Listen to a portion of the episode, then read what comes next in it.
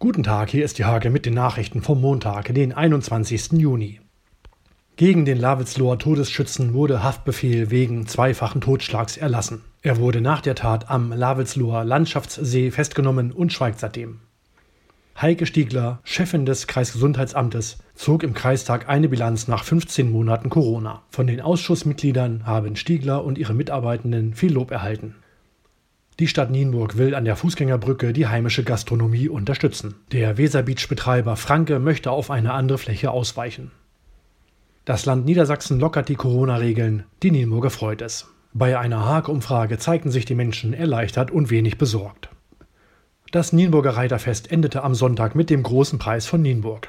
Lokalmatadorin Marike Ahlers schlug sich wacker. Sie erreichte die Siegerrunde. Diese und viele weitere Themen lest ihr in der Haag vom 21. Juni oder auf www.diehake.de.